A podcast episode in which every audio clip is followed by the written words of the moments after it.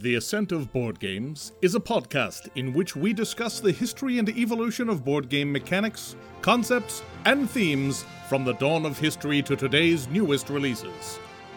We talk, we laugh, we pick on each other, and we occasionally get things wrong. But we hope to provide both entertainment and education to today's discerning podcast listener, you.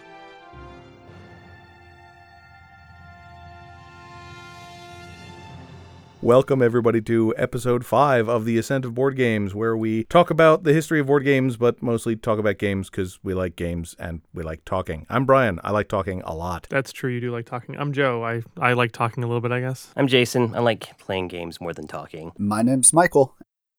And I'm Frank. I'll occasionally remember to talk. Frank nods a lot, which is not that helpful on the podcast. I'm going to start us out real quick because I'm looking over at your notes, Jason. Is that just a list of like all of the Kickstarters that have come in since we last recorded? Like, Only one of those is a Kickstarter. Oh, Thank you very much. well, to be fair, many of them are Kickstarters that I found out about after they went to retail. So only one of them is a Kickstarter I backed. This is a list of games you've purchased since we last recorded with human money. uh, I believe you've got a problem. Yes. Yeah, he's running out of space on his shelf. It's a big problem. I actually Kickstarted a storage system for all my board games.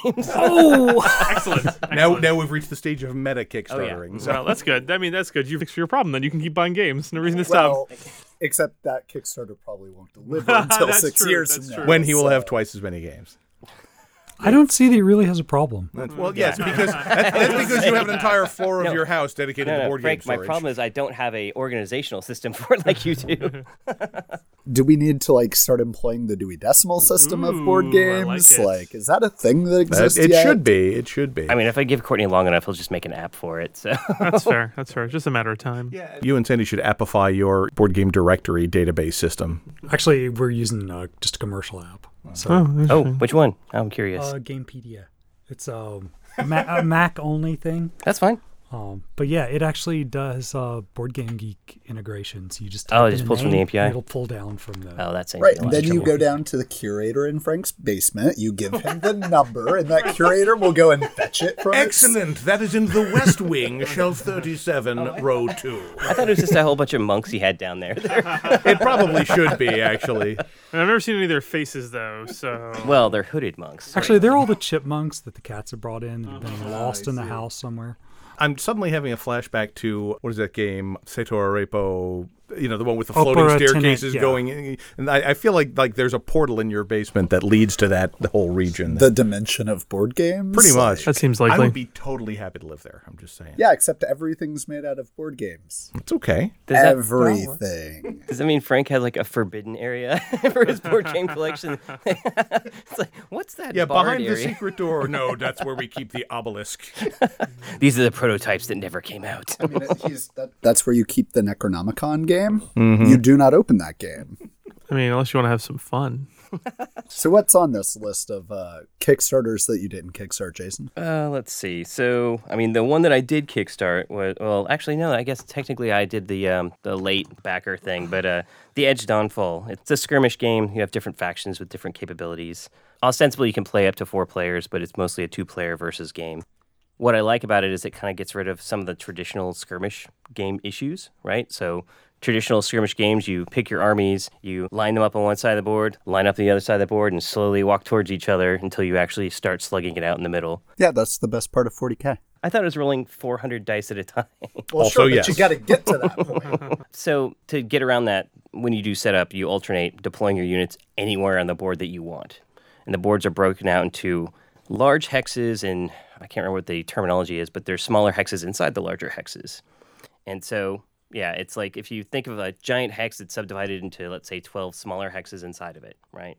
And so there's a mechanism where a larger based creature can push smaller based creatures out of those hexes. So a lot of positioning matters in the game. And so you're usually fighting over a resource called crystals for charging up special abilities, using it to roll better dice, which anytime you give me dice in negation, I'm going to take it because dice hate me. And uh, I don't know, it's fun. Uh, I, I did uh, have the absolute worst first game I think possible because in the game, when you're fighting, if I choose to attack Joe, I'm not attacking Joe, I'm initiating combat. And now we compare the initiative values on the two units. If Joe's initiative is higher than mine, Joe attacks first. And if I don't block all of that damage, that's the end of the combat. So it really is like 40k. so I, I picked the slowest faction in the entire game and fought the fastest faction in the entire game. That seems problematic. Yeah, yeah, it was. Uh, I lost my, my biggest unit, most valuable unit, in round two. that was the end of that game. Yeah, it's a trippy, trippy game. It's probably as complex as, say, Heroescape. I mean, it's a very simple game, but it's much deeper. It's by the designer of Neuroshima Hex, which is a personal favorite. And so it's very, the factions are very, very different and how you have to approach them.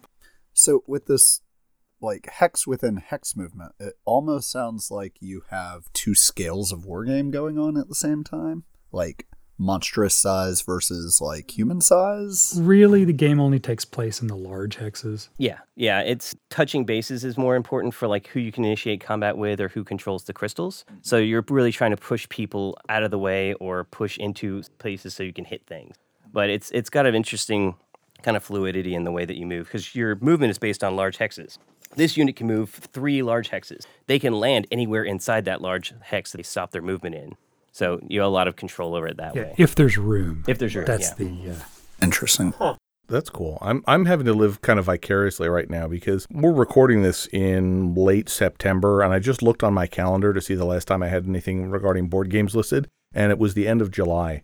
So uh, I I don't have a lot of games to talk about. I am pretty excited that I just got the second wave Kickstarter for uh, Too Many Bones, which Just rub it in. just you know piles and piles of boxes of things I, I literally haven't taken the couple hours it will need to organize and integrate it all to my existing set i'm really looking forward to getting into that and then other than that most of my gaming has been on a computer from hotel rooms where i'm traveling for work and that's not the topic of this podcast so i'm going to stop talking about it I'm super excited to get too many bones back to the table. I'm really excited to play the campaign mode. I just want to play the mech. I think my two games have been Root, uh, which I've gotten in two games of, which is an asynchronous, Asymmetric. asymmetric, yay. Well, at least the way we were playing it, slightly asynchronous. but yeah, it's an asymmetric. that's right i did play that i have played a game i played root Oh yeah, that's true. Yeah, Woo! okay i'm off the schneid yeah, and it's uh simpler than Vast. It's easier to understand, but the game seems to be a lot deeper. It's from the designer of a bunch of uh, classic war games, serious deep multiplayer war games. And it's hard. I don't know how to approach any of the races so far. I really like it. I I think it's extremely clever. I think all, all of the races, the way they interact with each other is really smart, and the way they have to, the way every faction has to kind of keep track of all the other factions and try to stop them so that they have enough time to win is really cool. yeah yeah. I really like the way the birds play, right? it's like in the birds, right? You're constantly adding cards to your decree. And then when you reach a point where you can fulfill a portion of your decree, you go into uh, turmoil and your your monarchy is like deposed and you discard a bunch of cards and lose a bunch of points. Um, but like if they get on a roll, right, they can just do like 10 actions in a turn. And if the board is set up in a way that they can do them, they can start to run away with it a lot. Um, so every other faction needs to be paying attention to what they're doing. Right, it's a it's a super fascinating build engine build until your engine completely falls apart. At which point you start building again. So Yeah. if that if that fall apart happens at an inopportune time, like the birds could be wrecked. Or, of course, there was the game Frank and I uh, and a couple friends played where he was playing the birds and literally didn't have a collapse the entire game because none of us knew enough about the game to figure out how to stop Yeah. him. Yeah, I think the birds will be winning a lot of the first games. Yeah, because it's easy for them to it's easy for them to win. Yeah, I'm I'm looking forward to diving into it again. I feel like it's going to be a game that is to me like say Chinatown is to Mike in that I really like it. I'm just not any good at it. I don't intrinsically understand the value of things without value. It's a big problem. Negotiation is a is a thing. Things have values. They certainly That do. are arbitrary. They certainly do. That's not my forte, though. I'm really excited for Root to get out the so that there's a the expansion that also shipped with the Kickstarter came with a mechanical cat variant where the cats are the bad guys and everyone else is trying to beat them. They're not literally mechanical cats. It's it's just like a an automated non-player thing, or are they actually No, robot they're cats? they're robot cats. They're Awesome. reskinned Okay. as Now- robot now, cats. Now I officially love that game even. there's a different sheet for them where they're reskinned as robot cats instead of actual cats. And you are all trying to stop the robot cats. Okay, because now robots are now I horrible love that game even more. Okay. The art is cute and very thematic. And like the game is actually less less complicated than Vast if you're trying to teach a bunch of people. The problem with Vast is if you want to teach someone Vast, you give them a the rule book for their faction say go with God, my son. And at least for Root, there's a, a number of shared concepts that everyone mm-hmm. shares, and then you interact with those shared concepts in a different way, which I think is a better approach than Vast has in general from a teachability standpoint. Yeah, and I, I feel like uh, with Root, because I got to play it with Joe and, and Mike, uh, I think they do a better job of presenting the information because they have reference cards. Hey, you're playing this guy. This is how you stop the other factions, right? This is what they're going to try and do. This is how you stop them. Which, for a first time player, because that was the first time I was playing it, that was very helpful. I, I didn't help me stop Joe from winning the game, but at least But I you knew knew in theory what do. you should have been trying to do. It, it's interesting, Joe, because we've also had the opportunity to play with the expansion for Vast. We've gotten to see uh, who was it, the unicorn and the ghoul, Yes. which was God, the unicorn was so weird. like I still don't understand what was going on with the unicorn. And again, I that's one thing I love about these asynchronous games. is- Asymmetric. or asymmetric game. Thanks, Frank. Um, we've now I've now played Root twice, and I just can't even fathom how the other factions that I haven't played are operating. And it's that same feeling we get when the first time we played Vast, where it's like, great, I know how to play my thing. No idea what's going on anywhere else in this game. Yes, and that that is fine for most of them, but if you're playing the cave, it's like you have to figure out how to stop everybody else, and when you don't know what they're doing, I, I say that with only a slight hint of bitterness because I played the cave in our first game of Vast and was roundly defeated. Yeah, that one's hard um, because, it, like, in, in essence, there are some factions, even even in Root, right? I think the mice and the birds are easier. The woodland creatures are harder, and the vagabond is harder. I think the birds are probably the easiest, especially if they're In unaffected. in the early game, yeah. In the ear- like, if you don't know what you're doing, they're Right, The and easiest. I th- think I'm the sorry. cats are the second. yeah, I mean the early games that you the are the woodland creature game. the third, and then the I think the vagabond's probably the hardest. I mean, like I won my second game with the woodland creatures, Mm-hmm. mostly because I'd play at that point I'd played three games of it, and I kind of had an idea of what everyone was trying to do, and so I knew how to stop some people, some stuff people were trying to do, and also I had a much better idea of how to score points with the woodland creatures, which they're they're not obvious, like they're kind of obvious when you look at them. Like it's the first time I sat down if I would have played them the first time, I would have been very lost. Having seen them played twice, I kind of got an idea of like, oh, this is some of the stuff they can do, and here's the things they're trying to accomplish. But like, they're not. I don't feel like they're self-evident. The birds are self-evident. The cats are self-evident. Yeah. Uh, and so another game I got to try out for the first time over the weekend was a game called Cockroach Poker, which is fascinating. So one of the things I like about the game is you play it with a group of four to eight people, there is one loser and everyone else wins. And the way it works is you have a hand of a bunch of types of creatures, stink bugs and cockroaches and flies and spiders. On your turn, when it when it becomes your turn, which I'll talk about how that happens in a second, you select a card and you give it to someone. You say, This is a spider. That person who you've given the card to has three options. They can say, I agree with you. And if they flip the card over and they are correct, the person who slid the card gets the card, right? So if I gave Mike a spider and Mike says, I agree, flips it over, it's a spider, I get the spider.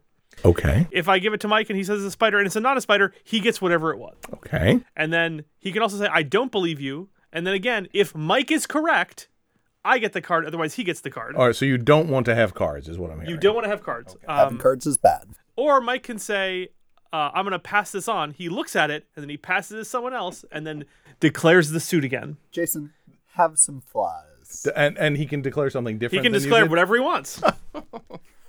the way you lose is you have four of any of the suits in front of you, is how you lose. So obviously, once you get three, you have to now be extremely cautious about doing functionally anything.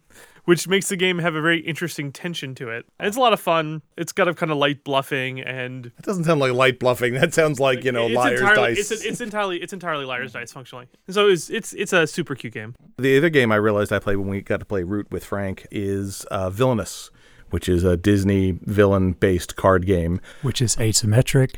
It is, in fact, a. God damn it! All right, so I'm I'm not going to tell you anything more about it for another couple months. You'll have to deal with it. So it's enough. also asynchronous. no. I- oh. In the sense that not everyone is playing at the same time. Yes. I actually did play a cooperative game. So there. Okay. Oh no, Big Trouble in Little China, which is a kind of a cute mini campaign co-op game. Oh, the board game, not the card. Okay, I was The board say, game, is yeah. this the Not that legendary one Yeah. that we're trying to Yeah. forget and yeah, The, pretend it doesn't unfortunately, the one that was not a legendary encounters game. No, this was a proper like you know Jack Burton and uh, such miniatures game. Takes place on two. Each game it's about an hour and a half, so it's a pretty short game. First one you're wandering around Chinatown, merrily doing quests. They're similar to Vengeance. You're basically collecting dice and submitting them to places to finish quests. Uh, and then occasionally along the way you have to fight guys, which is typical commit some of your action dice to roll stuff.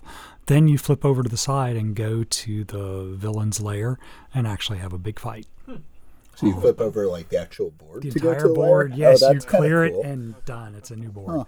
But yeah, you do both sides in a single session. I thought Quartermaster General was really interesting. I don't know if anyone else has played that here. I haven't. So talk, let's talk about that. then. Yeah, so Quartermaster General, it's Griggling Games, I think is the name of the company. You can play it two to six players. You, you basically have to play it six players. Each person is playing a country in World War II, right? So you've got U.S., uh, UK, Russia, and Italy, Germany, Japan. And each country, based on how healthy their economies were at the beginning of the war, have a different number of cards. And they have different numbers of land forces and sea forces. The game's very simple. It's you you play a card every round and you draw a card at the end. And so the game is a balance of, hey, I'm playing Italy. Italy has the least amount of cards in the entire game. I need to know how to maximize all my points before my economy runs out and I'm just a giant drain on the rest of my allies. It's about basically maintaining supply lines and trying to take area control. Basically, you're taking over world capitals to earn points. And so what's fascinating about it is, of course, all the cards are mimicking things that happened in the war. And you can do crazy things like, hey, I'm playing the UK. I put down a card that lets America spawn two uh, naval uh, forces off the coast of the US. And it completely takes Japan by surprise. But what's nice about it is each each country plays very, very differently. Japan's all about response cards, which is like you play them face down. When the trigger occurs, you flip it up. You're like, haha, your ship gets sunk. You had no way to deal with it. So for a game that's playing functionally through World War II, it's very fast. When you say they, they play very differently, are you suggesting that it's asymmetrical? It is totally. Yes. yes, I am. Okay, just checking. I don't know. It's it's one I I'd like to get to the table more often because I've only played it like three times, and I do not recommend it with two players because you always have to play with all the factions.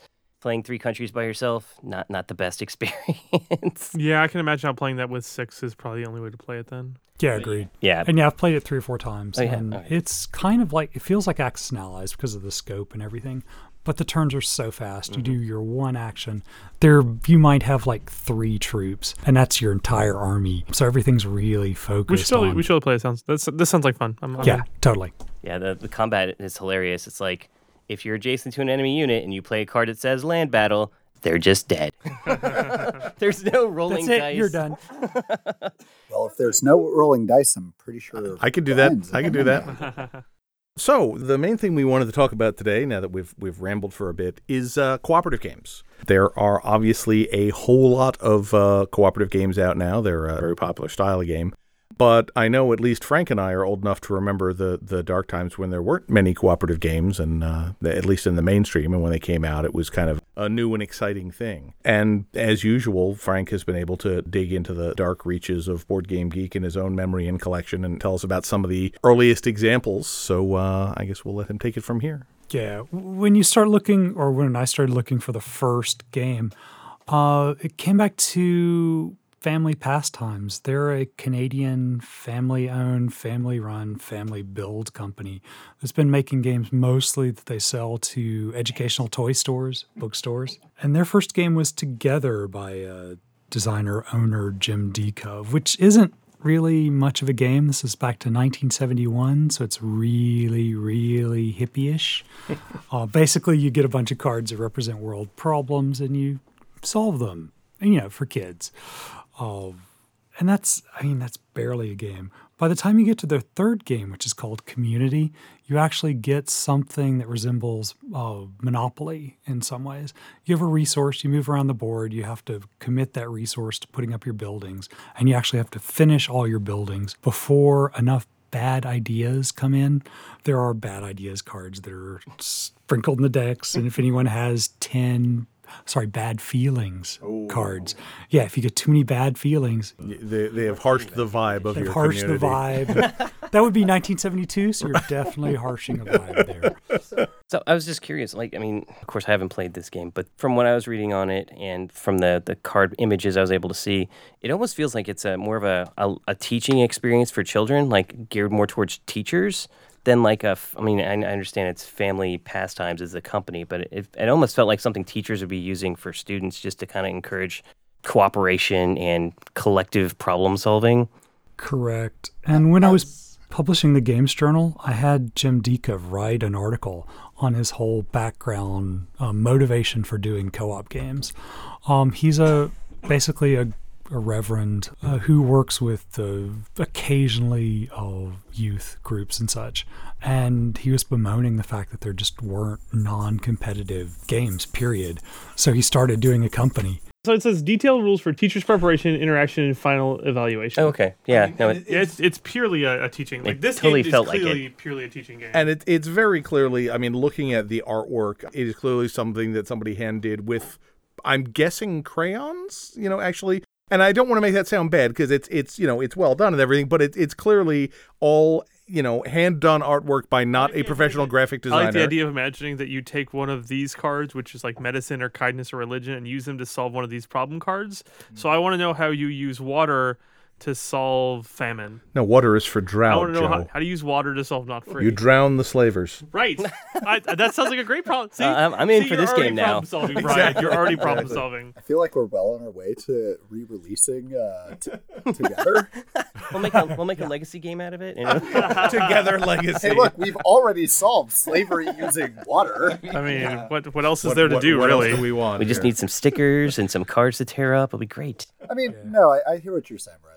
Like that box art looks like it has a target audience in mind. I mean, I mean, to goes be fair, in this time period, there was not a lot of really, you know, sophisticated history of board game graphic design. That, you Oh know, no no! When you get to the '70s, there are an awful lot of educational, very handmade games. Dear Lord, if you look at Save the President, it's just a an abomination of graphic design all I mean, the way like this across. is this was clearly colored by crayon, but you know what? They had a bunch of hands of different shades on the. Top No, yeah, I box, mean, so you it- know it what? I'm gonna- works. I'm gonna say, you know, they were trying. They were Yeah, trying no. real hard. and it's actually possible, given the production, the fact that you know his kids were helping to produce the game and they were doing it in their garage, that those are hand colored. So It looks that it looks like they're hand Yeah. colored, and there's nothing wrong with that. It just looks it. Of course, they're hand colored. They're Hands. hands. Yes, you're fired. Get out.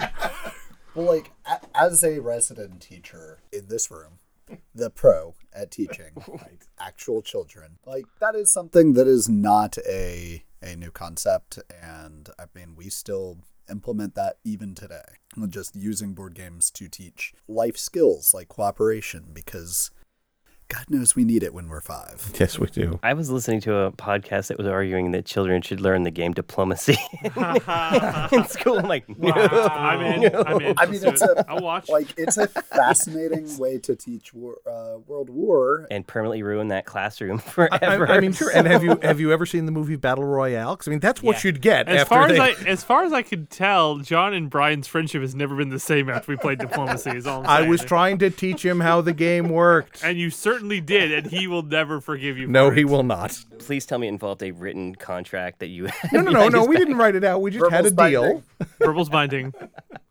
So yeah, family pastimes, uh, a lot of cooperative stuff. Again, you know, house produced, neat ideas. I don't know how. I mean, they've been doing it for like what 40 years, uh, and they're still making games. So I mean, there's like 70 or 80 games, all co-op. And they have at least one app game that we found out about. Yeah, true. Was this the company that made the video? We are going to include in the show notes a fascinating video of a, a gentleman and his hand puppet frog uh, visiting the family pastimes uh, factory, quote unquote. I'm not really going to say anything more about it because I don't think I can, but we'll share the Watch link at and you your can own for risk. yourself. That video speaks for itself. It really does. It really does. But it, you can see it moving its lips when it speaks for itself, so it's okay.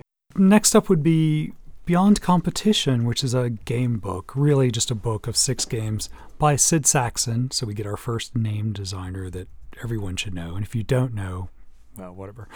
Uh, Beyond Competition consisted of six pen and paper games and a lot of copies of each. Frank, I don't know who Sid Sackson is. Ooh. Get First, fa- out.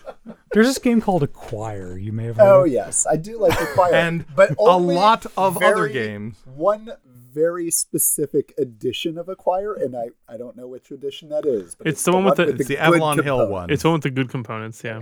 He did a whole series of game books aside from uh, some hundred games that he published. Oh, but this was one of the first, you know, really solid. They're fairly abstract games, um, but worth finding if you can locate a copy. I think it's interesting because this is not the first time when talking about these games from the pre-modern board game revolution where games have been packaged in a six in one or eight in one. Like or that's just- 101. like that's just a thing that we don't see as much anymore. Like I there's something about that trend that happened in the like late 70s early 80s that I'm noticing as we do this podcast which I find really interesting. I think some of it was, you know, they were games that were in many ways too small to sort of package and sell on their own. Uh, and I mean, especially a guy like Sid Sackson, who was super prolific, just like has a bunch of ideas. Is like, I, I'm not going to develop each of these into its own individual board game, but here's a, a package of some of them that we can, you know, share out to people and, and get them involved in seeing a, a wide variety of stuff. Yeah, but just compare that to like the modern day micro games that we see. Like I feel like a lot of those tiny box games that we play, Hanabi, Love Letter, like those could have all been packaged like that in the late 70s. Sure, true, It's just that now now we're at a point where board games are popular enough that they can go on to huge success individually. Yeah. Yeah, they can find hold their own. But also, a lot of these are abstract, um, and they're much more abstract than modern games. When you do a complete abstract, like uh, Beyond Competition's pretty vanilla as far as theme, very, very vanilla as far as theme. And it's easier to just package those because all you need is a board and some counters. Yeah, I think one of the things that board games have learned over time is that theme is really important, right? So like if Love Letter didn't have the theme that it has on the initial release, like who knows what how the reception would have been, right? But the theme is ridiculous. Like if, if they had started with Batman Love Letter, right? Like if they started with Batman Love Letter, no, none of us would have ever played that game ever once, right? But no, they started with Love Letter, and Love Letter's theme is ridiculous and hilarious. Now, Frank, you were saying that um, Beyond Competition was like a series of books. Correct. There were, I think, three other books in the Rough series uh, Beyond Solitaire, Games of Art, Beyond Words, and Calculate. Calculate being no, calculate being no, you needed a calculator for that because it was all entering things in in specific Oh. numbers and and then you turn it upside down and it says boobies. probably yeah. They see now that should have been in our electronic games episode. Yeah. Yeah. I mean, throughout the 70s and 80s, almost no one did co op games. It's still pretty much, it, when you look back, it's pretty much family pastimes and nothing. The one other company I could find that was doing stuff is a German company called Herderspiel. They did uh, two or three games, The Wonder Garden and Fisher Spiel. Uh, I actually have played and have a copy of Fisher Spiel. They're very simple, abstract games. You roll a die, it causes some timer to move down, and then you're doing your little task. In the case of Fisher Spiel, it's moving boats around an island, trying to get so many of them next to a group of fish, in which case you can fish them and just fish them before the random dice run out the clock. And pretty basic, cute kid. It's interesting that, that most of the stuff in this period, you know, the cooperative games were really aimed at children. It, it's like the, the intent was, well, adults want to compete. Adults who play games want to win, but we can let the children have cooperative stuff. So the next game we should talk about, which kind of led to the the modern renaissance, really, of cooperative board games, was Lord of the Rings, released in 2000 by Hasbro, designed by Reiner Knizia. Reiner Knizia designed like a hundred million. Yeah, he's he's doing it. all over no, no, the place. and he designed still- like a hundred million specifically Lord of the Rings games. Like he has three of them that are At least He has two of them that are literally named Lord of the Rings. Like on the board game geek, it's like, hey. Be aware that this is not the other Lord of the Rings game, also by Reiner Knizia, that was released earlier and is really a kids game. Super weird. Anyway, But yeah, when when this one came out, they were like, okay, well now you're doing all the Lord of the Rings games forever. apparently, In addition to all the other games that he, right. and like this is definitely, this, I think this is definitely the first cooperative game I played for sure. Um, And so you're you as players are all hobbits trying to get the ring to Mordor, and you have to go through a series of board encounters where you have to play cards with symbols to kind of move you along a track. You go through Moria, you go through the I mean, there's a place where you stop at Rivendell, and that's basically your first big chance to get a lot of loot and distribute it around. The way it works is you've got a corruption track at the middle, and obviously when one of the hobbits meets Sauron on the corruption track, that's one of the instant loss conditions. I think it's only the ring bearer. I think and nor- other hobbits. Oh, you're right, can- other Yeah, hobbits you're, you're out of the game, right. but you're out of you the game. Your, right, which your has, teammates haven't it has lost. player elimination, which but in is general, you have scenario boards with one track Yep.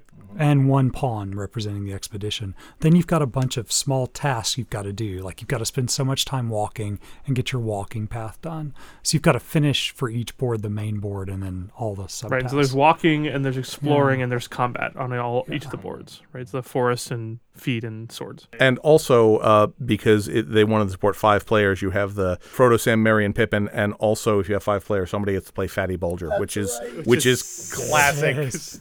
The deep cut. The, The deep. fifth hobbit. yes, cut. exactly.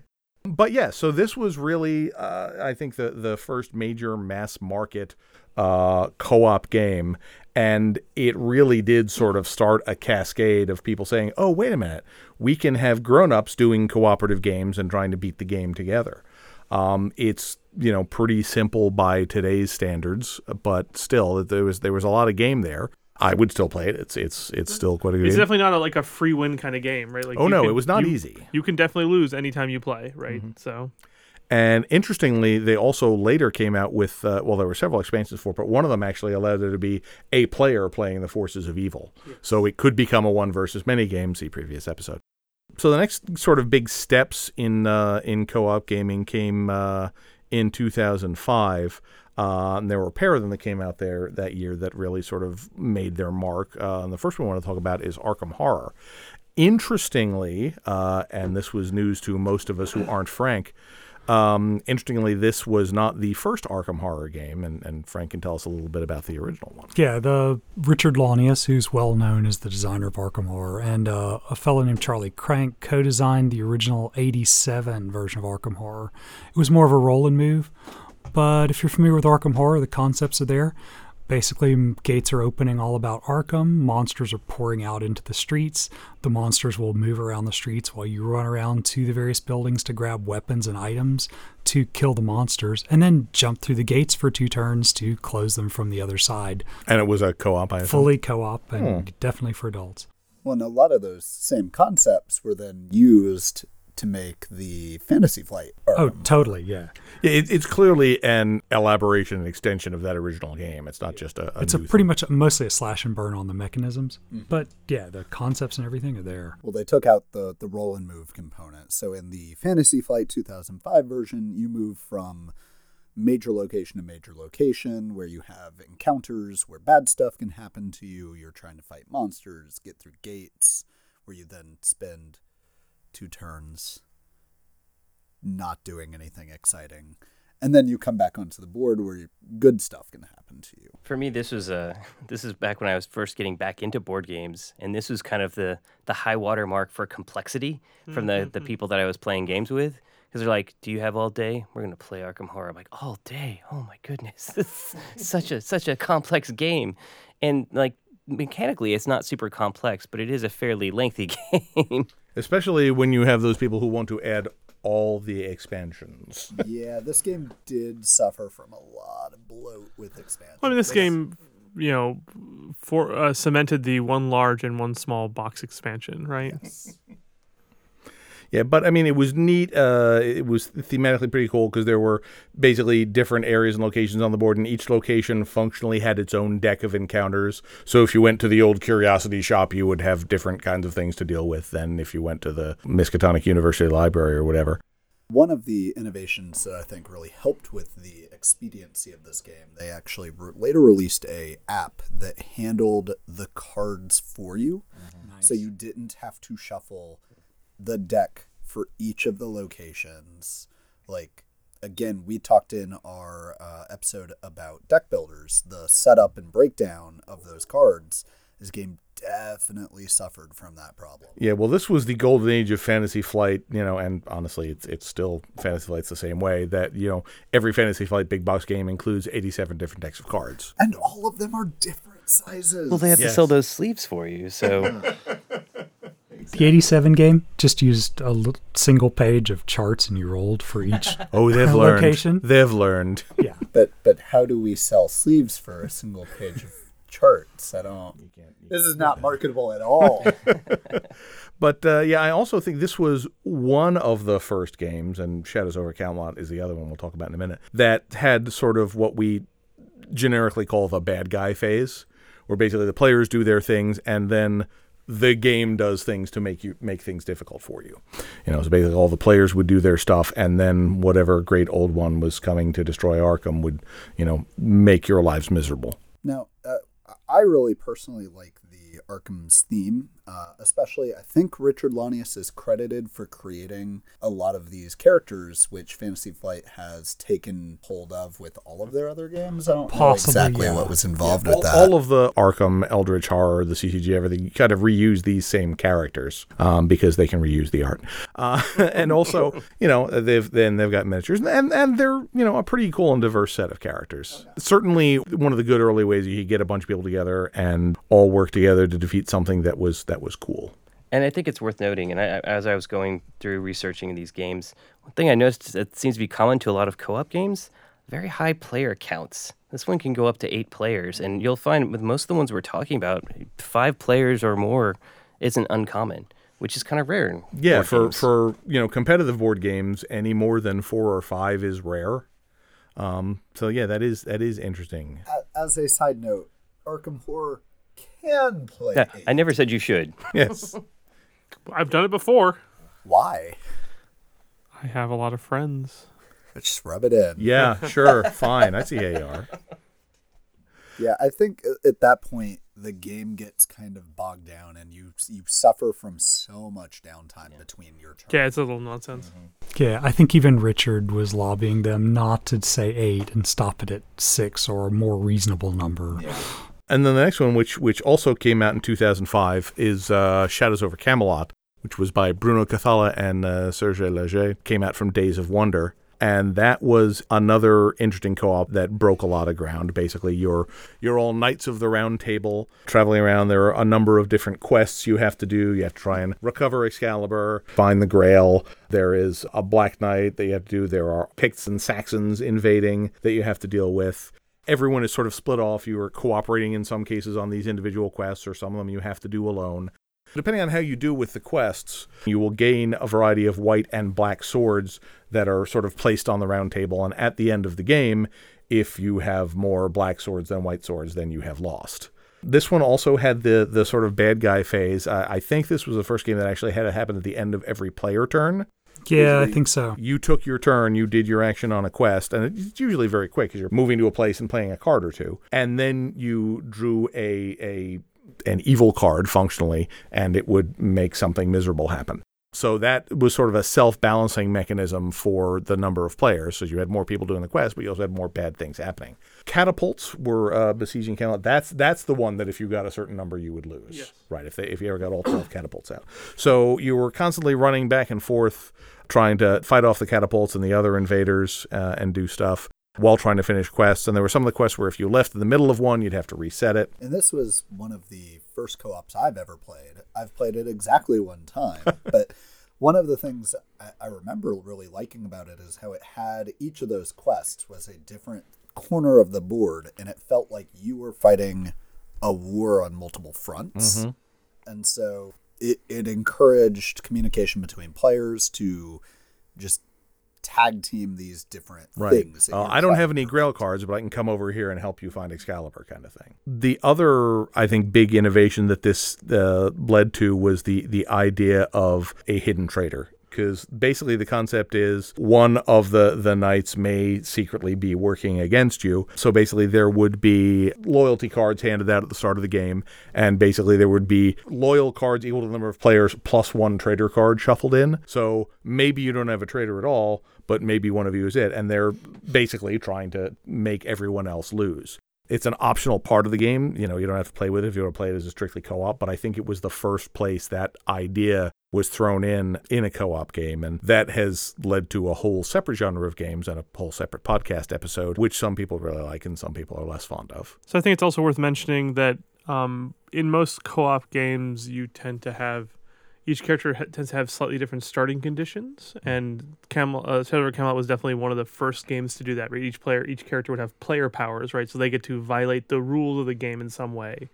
And as you kind of as we kind of look through the rest of the co-op games, especially even like the next one on the list, right? It function exactly copies that mechanism. Yeah, it was. Um, it but like was almost a good every, game. but almost every co-op game has that, right? No, that's a really good point. We didn't talk about it with Arkham, but it, that also had individual starting states for the characters, which we had not seen prior to. So the next game on the list, um, as I was referring to earlier, is uh, Ghost Stories, uh, released in 2008 by Repos Productions, designed by Antoine Bauza. Uh, and you are a group of Taoist monks who are trying to stop a bunch of ghosts from invading your monastery. And it is a very simple game and an extremely difficult game. I'm not convinced it can be beaten. Joe assures me it can. I have done it more than once. The way that I was introduced to Ghost Stories, and this was actually, now that I think about it, one of the first games I played with you guys. I think you're right. I had come over with a brand new group of board gamers and was told this game is incredibly hard. You have to work together. It sounded fascinating. We probably won't win.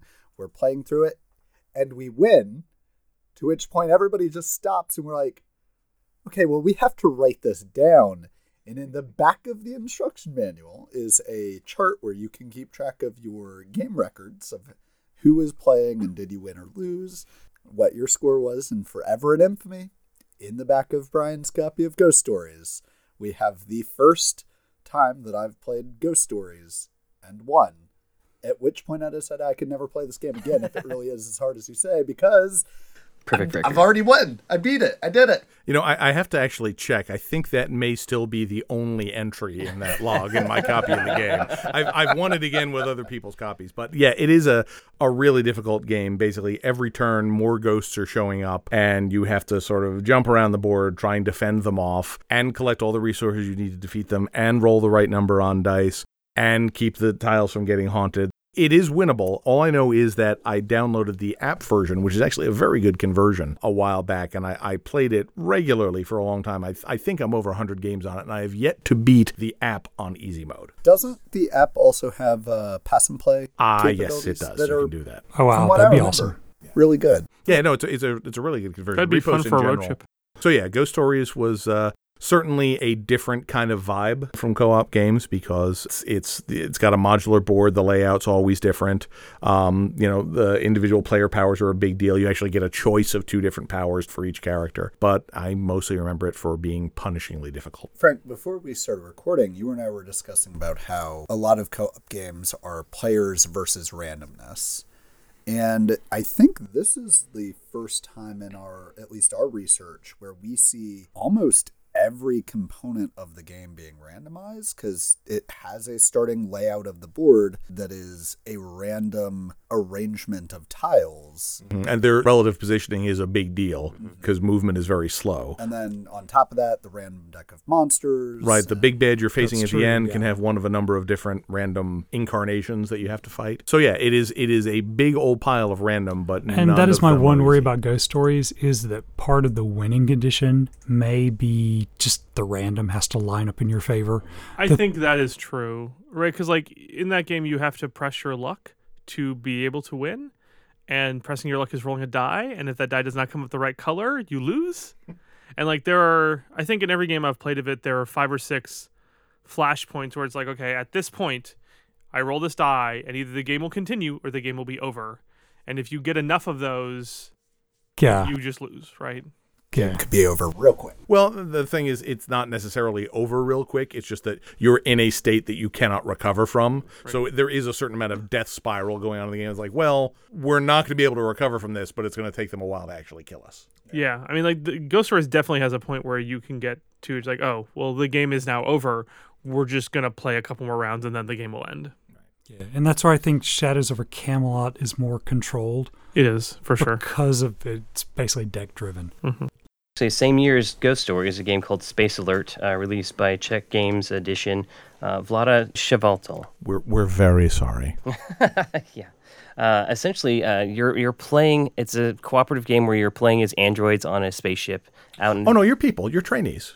I thought it was androids. No, you're no, real no, people. no. You're human beings. Oh, that makes it even more grim, doesn't it? um, all right. Well, you're playing as hapless crew in this uh, horrifically awful part of space, where essentially every round the computer is warning you about um, threats that are coming down the, down the pipe, and you have a series of cards where you need to get your guys to particular parts of the ship to activate the missile launcher. Uh, wiggle the mouse on the computer so that the screen doesn't go blank, or fire guns, or charge up energy to prepare yourself to deal with these threats.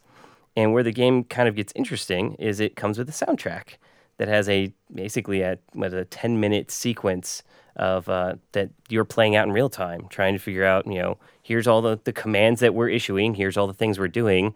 That ten minutes ends, and then you see how badly you screwed everything up.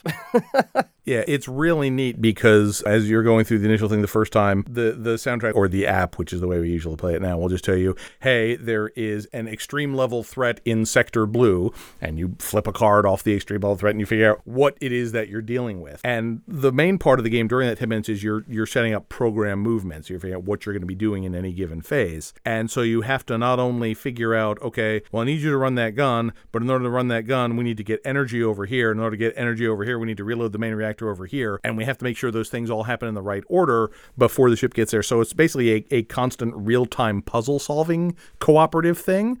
And very often something will go hilariously wrong, which has a cascade effect that just ruins everything. Why did you go right? For example, um, two people can't use the elevator at the same time. They're single person elevators for reasons. and so if two people try, Whoever goes first is fine. The other person basically loses a turn waiting for the elevator, so all of their other cards are now one phase later than when they were planning to do them. and hilarity ensues. Yes, exactly. Because there are usually more things to do than there are people to do them. It's like, okay, well, I've shot this ship three times. It's dead now, so now I'm going to go over and do this other thing. Well, if you didn't get energy because somebody fell down the stairs, then you didn't finish killing that ship. But since you've pre planned your movement, you're still saying, okay, well, I'm going to go do this other thing now while this ship comes in and rams you with its, its giant space ram. The thing that's hilarious about this game, I find, is that you have to keep this really complicated board state in your head, or at least pieces of this really complicated board state in your head, because obviously nothing is happening while you're planning all your movements. Nothing on the board is actually happening, right? You're just like talking with each other about the things that are going to be mm-hmm. happening and trying to make sure everything is taken care of.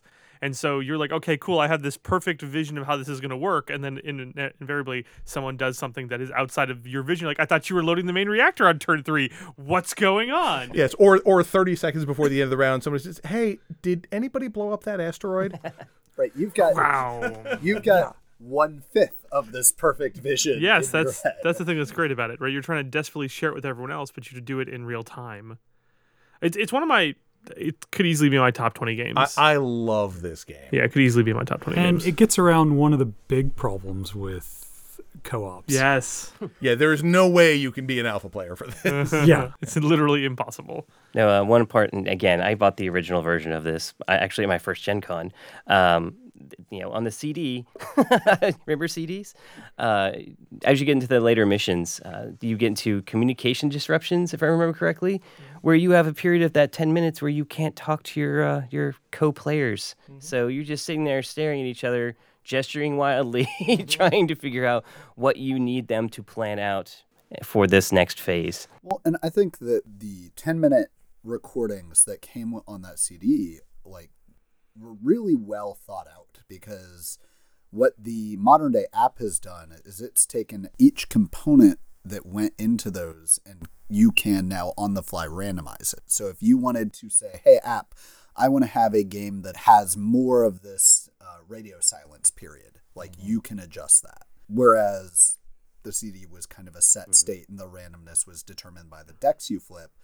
What modern innovation has done is now said, hey, even that could be randomized, which is kind of awesome. The one problem I had with this game when it first came out is that there are a lot of rules, there's a lot of learning to be done, and if you're not playing with the same group of people, introducing someone new to it is kind of a time consuming process. You have to totally restart. You've got yeah. all of the the advanced rules in your head, and you're sort of making them drink from the fire hose to learn it. But if you've got people who know how to play it, it is tremendous fun. And also, as is true of pretty much all of Vlaada Chvátil's games, except possibly Through the Ages, the rule book is literally laugh out loud funny to read. It Oh, is- it's it's presented yeah. in character. amazing. All of his rule books are great. I think this was the first game that I had ever played where the rule book that teaches you is a tutorial with a story about cadets who have no training whatsoever being sent up into space because, you know, budget cuts. I really want to sit down and play through the campaign version of this game. It looks Yeah. hilarious. And in my infinite free time. And I think the best part is if you don't read the rule book, having to at three periods during the course of this real-time events, if you don't read the rule book, it will make no sense as to why you have to go to the computer and make sure it doesn't fall asleep. Right. And and the, the great reason behind that is that basically there is a screensaver that will kick in on the bridge computer if it's been idle for too long. And when it does that, due to a, a software bug, it will actually shut down all the other systems on the ship. So the question they ask in the rulebook is why don't we disable the screensaver? Because one of our sponsors has their logo on that screensaver. So instead, you have to periodically send someone running to the bridge to jiggle the mouse to keep the computer alive. It's just it's tremendous fun. I just want to point out that it is an asynchronous game. You are correct. You're correct. It is an asynchronous game. Hooray! So uh, I think the solution here is for us to play a Space Alert campaign and live stream it on Twitch. Yeah, that'd be awesome. A game that we could never ever forget is Pandemic, which came out in 2008, uh, designed by Matt Leacock and released by Z-Man Games. And obviously, it's it, it it definitely is. I would argue Pandemic is one of the games that kind of shot cooperative games into the limelight. Yeah, it was. It was. You know, obviously there was the initial rush after Lord of the Rings, and Pandemic was, I think, the big boost. This came out three years after the previous two games we talked about, Shadows over Camelot and Arkham Horror. So, like, this was right in that revolution of co-op games. And weirdly, again, uh, it also came out in 2008, the same year as Space Alert. So it's again a couple years, and then two co- big cooperative board games come out the same year. Right. Again, obviously, for for people who are listening to the podcast, we're not saying that this is the list of every cooperative board game ever. But as far as you know, major milestones and at least the stuff we've been doing, these are the ones that leapt out. And so we had um, Shadows over Camelot, we had Arkham Horror. There were some expansions for each of those, and then as those were starting to get played out, sort of the next generation came in. And Pandemic is certainly one of the games that has been consistently very high rated on Board Game Geek and is one of the sort of modern classics, I would say. Well, when you think about games that are elegant, Pandemic is one of the most elegant games I've ever played. Like it is an extremely tight game, is and the rules are very, very straightforward, and the way you win is very, very straightforward. And there's just a whole bag of random you're fighting against. Yes, it's very straightforward, but not easy. yes. But actually, it's a pretty controlled and predictable random, and most of that is because the uh, the infection cards keep you recycling mm-hmm. part of the deck, so you have a good idea exactly what you're going to have to be dealing with. I think that is actually one of my favorite things about Pandemic is how that infection deck functions. As you are drawing off cards when an outbreak occurs, you're going to take that discard pile of cards you've already seen, shuffle it up, add one random card from the bottom of the deck just to spice things up, and then put that discard pile right back on So all those cities that are already in bad shape are getting worse. which thematically works incredibly well. Yeah, and and it, it does add a little element of control to it. Yeah, for sure. It is a shame that Pandemic was inspired by Pandemic Legacy and Pandemic Legacy Season 2 because, well, those games were so amazing. And you'll find out all about them when we talk about our Legacy game episode. Yes, beware of spoilers. We'll need to defend. We'll need to have like a spoiler tag. Oh, yeah, just, we like, absolutely warn will. everyone like all it's all spoilers all the way down. No, I, I I do really enjoy Pandemic. It was one of the earlier co-op games that I played. Uh, it, I do think it's one of the ones that also suffers because it's so predictable from the alpha player problem. Right? You're like, we need to do this thing right now specifically. That is the best play we have, and it really takes a lot of the agency out of the individual players. And it's more like, well, what do we do as a group to do this one thing? Right. And it, it, it is funny because Ghost Stories has that same problem where there really is only one optimal course through the game. And if somebody hones in on that, that player could very easily just bulldoze everybody else's turn. That's been kind of an ongoing issue with cooperative games. We haven't talked about it explicitly that much, but basically the idea is that if one person sees and knows what to do, they're basically telling everybody else what to do to follow their plan, which is less fun for the other players. And again, like Shadows over Camelot, each character has their own unique power that allows them to violate the game rules in some way, which gives you some variety when you're playing all, all the specific roles. But also Those hidden some cards, some communication limitations, and the fact that one of the people's a traitor. Or maybe not. Well, I'm eh, player powers is, is what I'm saying, but like, but some of them are better than others for sure. So And Pandemic is another one where there are certain player powers that are functionally necessary to, to have a good chance at winning the game. But yeah, it's a little on the abstract side and yet works perfectly well with the theme. It always somehow feels a little dry when I'm playing, but I still enjoy it. Um, which is why I think I like Pandemic Legacy so much because it takes a very solid game engine and put some really compelling story elements on top of it. They did try some interesting things with the expansions. I don't really feel like we need to go into, but none of the expansions to Pandemic really hit me in a way that I felt compelled to play them. the base game though is a really excellent game if you want to teach someone about modern board games. Yeah, it holds up very well. because it is is extremely straightforward. The rules are extremely simple. And if you give someone Pandemic and they like Pandemic, then you now know a branch of games that they will like. And like you can kind of slowly unveil more and more mechanics to determine where their limit is because everyone has a mechanics limit. Oddly enough, I did that with my brother, and the monster played season two first. like, I cannot even tell you how upset I am oh. that he played season oh. two first. Oh. What, what Joe just said actually kind of triggered something in my brain. For introducing people to how modern board games play, cooperative games are a great way to do it because there's not a competitive element to it, and there's not as it's not as intimidating to a new player, right? Like if I'm saying, "Hey, you want to play a miniatures game with me?" Nobody wants to do that because Because they don't know how to play and you will stomp them. well, let's hope. if I don't, I'll be all upset. And in that same point, there's a whole group of people out there that the reason they don't like board games is because of the mm-hmm. competition. And that's that this is, I think, board games for those people. Yep. just as far as the expansions go, I mean, they're certainly doing conceptually some really interesting things. There's the Rise of Cthulhu one where you're you're you know fighting off the cults, and there's one I think it's set in the Netherlands where you're basically trying to keep it from flooding. Yeah. I mean, conceptually that's really interesting. I, I don't think they're sufficiently different that I need to own all those games, but I like the fact that the base engine still works. Uh, and the expansions I was talking about were the the original expansions on the brink and Experimental medicine or whatever it was. Yeah. Where like on the brink tried to introduce a hidden trader mechanic to the game, which I'm like it, it felt really tacked on. But they also had one where like one of the diseases mutates halfway through the game. Again, interesting theoretically, never really felt compelled to add on anything to the base pandemic because it was such a solid game. I thought until Legacy came. obviously we'll talk about more of those in our legacy games episode but uh, it's really interesting because without getting into details or spoilers the first season of pandemic legacy is pretty much mechanically the same as pandemic at least in the early going and then the second season sort of turns a lot of that on its head in, in very interesting ways Okay, so the next game on the list, a game I really, really enjoy, is Hanabi, released in 2010. Rexry, um, Uh, antoine Bauza who was the same guy as ghost stories for those who were listening he earlier is, he is. And uh, in this game, you have a hand of cards, and all you need to do is simply play all the cards in your hands and your your allies' hands in order on the table. Hey Joe, that sounds really easy. It is extremely easy, except you don't know the cards that are in your hand because they're facing away from you.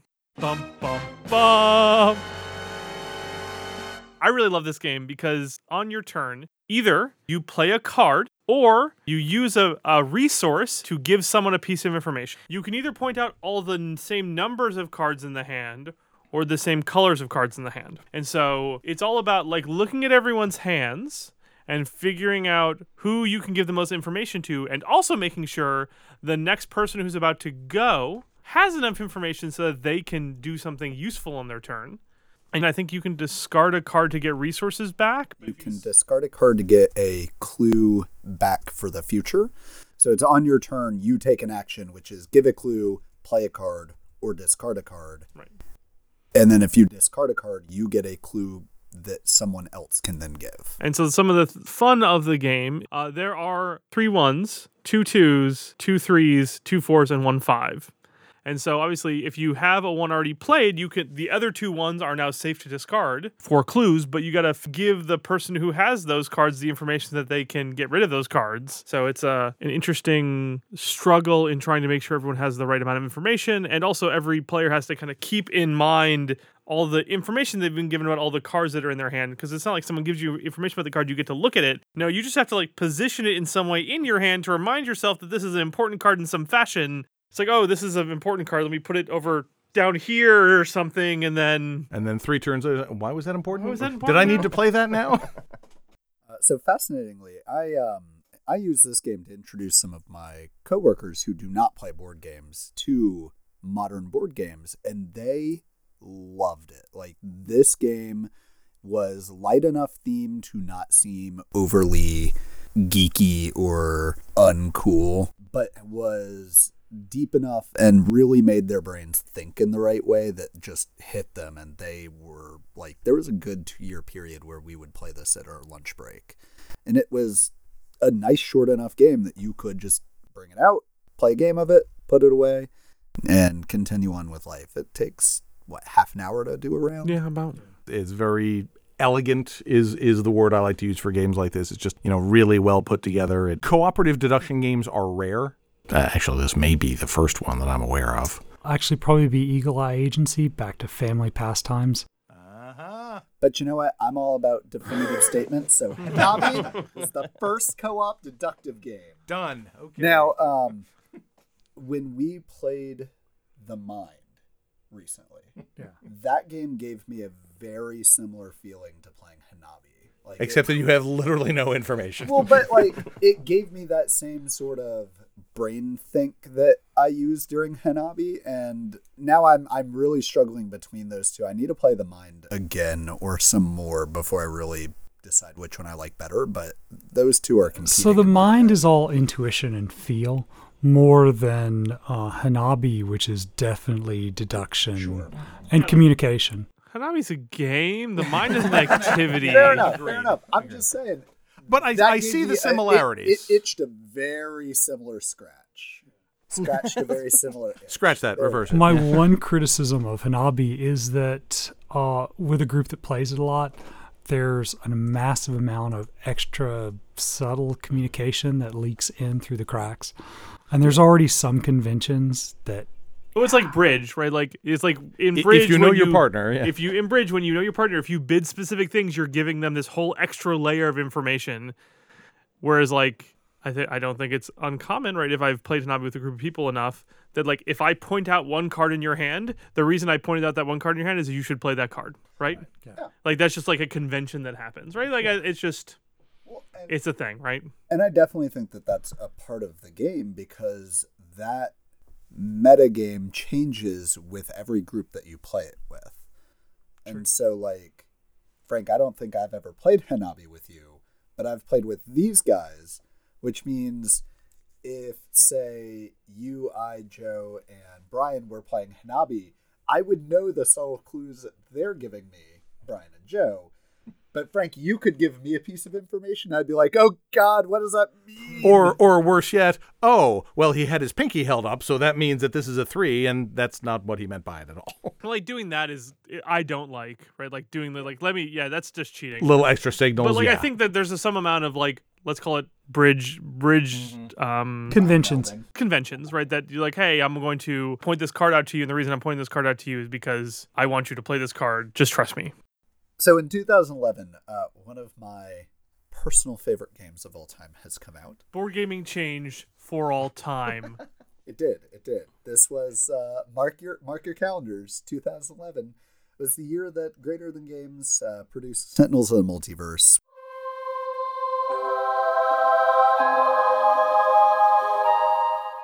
Which was designed by Christopher Badell, Adam Rebottaro, and Paul Bender. This was and is my favorite rendition of a superhero game. In this game, each player picks a character, takes that character's pre generated deck, and fights against a bad guy who also has a pre generated deck in a location that also has a pre generated deck. Every player takes a hand of four cards and, in order, plays a card, uses a power printed on a card that has been played, and then draws a card. Every deck operates off of those same three actions within a turn and are just so incredibly different. There are characters who are all about supporting other characters. The in universe Superman basically sits there and waves an American flag back and forth to make everybody feel better and punch harder. Um, You feel like he, if he was the Superman, he would do more punching. I mean, that's think, yeah. You think, but again, he is the lead from the the Mechanically, what he's doing is he's assisting all the other superheroes all the time, so he's punching all on everyone's turn. Okay. Um, the speedster character is all about getting as many cards into her discard pile so that she can play her superpower punch that is based on how many cards are in your discard pile, which is different than the Iron Man character who is all about having different modes on. Then and he gets his mega cannon loaded up. Stop, because you will go through every deck at this Oh rate. god, I really will. Like And the important thing to realize is that when Mike says the Iron Man character, he means a similar to but legally distinct from Iron Man character. We don't want to get anybody sued. again, I love theme, and these guys have. I mean, they've played the long con here. In that very first box that came out in 2011, I'm sorry, not the very first box, in the reprinted edition that later came out after their very first box, which was then retconned into universe canon. Well, what I'm trying to get at here is they have gone back and they've made this entire storyline that you can follow through the cards. And in that early game of cards, you can see bad guys that don't appear until their last expansion. And they've just done this excellent job of world building. Side note, if you're interested in finding out more and haven't already done, go listen to their podcast, The Letters Page. Just some free advertisement for those guys. They do such an amazing job. It's definitely in my top five games. I really like how each of the villains feels very different and every hero plays very differently. Um, and hero, some heroes have different levels of complexity. So, like, you can give a new player a complexity one and it will be very straightforward and there won't be a lot of thinking. They can just play cards. But, like, someone who's a complexity three will have to make a lot of choices and to kind of understand. They have to build an engine functionally. That's the way most of the complexity three ones work, is they need to build some kind of engine to really get their damage going. Yeah, I, I really like uh, the fact that they have sort of rated all the characters to make it easy for, for folks. I haven't played this game as much as you guys have because I don't spend as much time around Mike, and I like rejecting it when he suggests it just to annoy him. It's certainly a good game. I do like the idea that, you know, uh, like the way all the characters play very differently and the scenarios are, are very different. It it's, reminds me in many ways of kind of a, a precursor of something like Gloomhaven. We have got all the individual classes that each play so very differently and yet somehow manage to work together. So I would, I, I have probably come off cooldown on that and would play it again, Mike, if, if you really want to. Ooh, I'm just, you're you're gonna regret those words. we just got the new expansion, which is the But- end of the multiverse. But you don't teach new players that at all. Although, do the expansions get progressively much more complex? I found that the math involved in some of the expansions was painful. There is some complexity scope creep, I would say. There is. Um, I, I feel like they also learned a lot with each expansion, and it is very clear looking from expansion to expansion that they have figured some stuff out about their game. Now, I, I will admit this is not a perfect game in any way. There are definitely combinations of villains and heroes that are, in my opinion, unwinnable. Like, I'm sure there are some people out there who have done it. I'm not going to discredit those folks, but um, I have I have literally no idea how you win against the matriarch, or uh, like e- the- even a little bit. in universe evil Superman, like Red Sun Superman. I've is beaten him. It's a trek though, and It there are is. definitely some heroes that you just might as well not even try. One thing I do like about the game as well is there's no player elimination. So if your hero's defeated, you simply flip over the character card, and on the back, you still have a power that you can contribute to the team so they can keep trying to move forward and keep you engaged in the game. Um, I'm not a huge fan of player elimination in general, so I was really happy to see that they, they added that mechanic so you're still part of the game. Yeah, and the game does a great job. It's got amazing art that really ties into the theme. Like it, it does look like comic book panels when you're playing it. Now, I know they've done a lot of, of tie in items. Have they actually done a Sentinels of the Multiverse comic book at this point? They have a couple that have shipped with some of their Kickstarters, But but, not like a monthly, No. which seems like an obvious thing for them, but I guess that's a whole other industry to get into. Um, so they talked about it, and I think they even put up a Kickstarter, and it didn't have the response they wanted, so Yeah. they canceled it. So, Fair enough. Which is fair. I could see how some people would say, like, you know what, let's not. Yeah, stick with what you're good this. at. Yeah. One of the other cool things about the game is that each villain has two levels, right? So there's a normal level and then there's a advanced level, and the advanced levels are normally uh, notably harder. Uh, and then in the app version of the game, which is a, a direct translation of the game, which is really well done. Um, they have like weekly missions, some of which that go beyond advanced into like ultimate and super du- double deadly and stuff, and just to like give you a really crazy experience. the The app is actually really good. the The translation really works. yeah. And again, these guys have done an awesome job building a universe of comics that all have this great detailed background that they're talking about in their podcast, and you can see it in their cards. Like, this is definitely a labor of love on their part, and it really does show. Next item we had on our list was Eldritch Horror, which I don't think we're going to dive into too deeply. Um, basically, most of us, I think, feel that it is sort of a cleaned up and better version of Arkham Horror. Until the next time they do that, which probably will happen about the time you're listening to this. They just really, yeah. Then they just are releasing third edition, right? Yeah, For yeah, Arkham. exactly. But I find it gets rid of a lot of the fiddly bits that are in Arkham Horror and generally it seems to play faster. Well, and it, it really is that next logical step in how do we make Arkham Horror a better game. Right. And it has this really great, like, globe-trotting scale where, hey, this really is a global event that is happening. and I, I really like the game, uh, but definitely like some you lose some of the because of the amount it's zoomed out. You lose some of the individual focus. Like in some times, it doesn't even feel super mythosy because you're so zoomed out.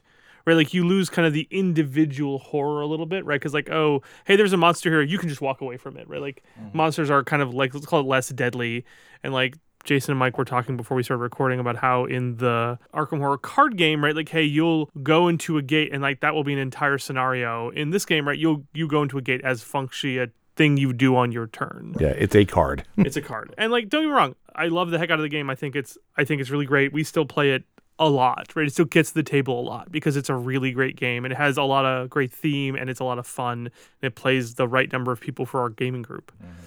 But certainly it's, it's less horrorful than some of the other Arkham games. Yeah, and and like Arkham Horror before it, it is getting to the point where expansion bloat is a problem. Again, you want to select carefully a few that you want to include on any given game. Well, like, so like one of the things I think it did really well is it has the concept of a prequel card, mm-hmm. which indicates how you set up the game, and you don't add in extra expansion boards unless the prequel card tells you you should. right, and of course you can really nice. choose one if you really want to play the And you can choose- Antarctica mission. right. Well, you can choose. Well, or or a specific bad guy will also add the board. Right, Right. But like you don't, you won't like randomly add a board if the precursor doesn't call for it or the bad guy doesn't call for it, which is nice. Like Yeah. the, I think all in all, like the the game structure is really nice. There's certainly a lot of expansions at this point, and there's Mm-hmm. a lot of some of them add mechanics which are, let's call it not a little fiddly, right? Like they added cataclysms in the most recent expansion, which can destroy cities, and it feels really fiddly.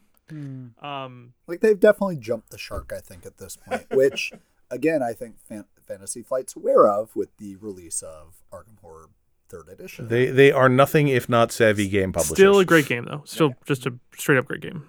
Another one that I think merits at least a quick discussion is Dead of Winter, which is a 2014 release from Plaid Hat Games by Jonathan Gilmour and Isaac Vega. It is in many ways a fairly standard by this stage cooperative game. You're each playing a handful of different characters who are trying to survive in the post zombie apocalypse situation. You've got a central compound where you're all kind of camped out and you need to go out to various locations and scavenge for supplies where dangerous things will happen. There are a couple things that I think it does that are interesting uh, in particular. One is that you each start out with two characters and you can gradually add more, which is a good thing because the game can be extremely deadly.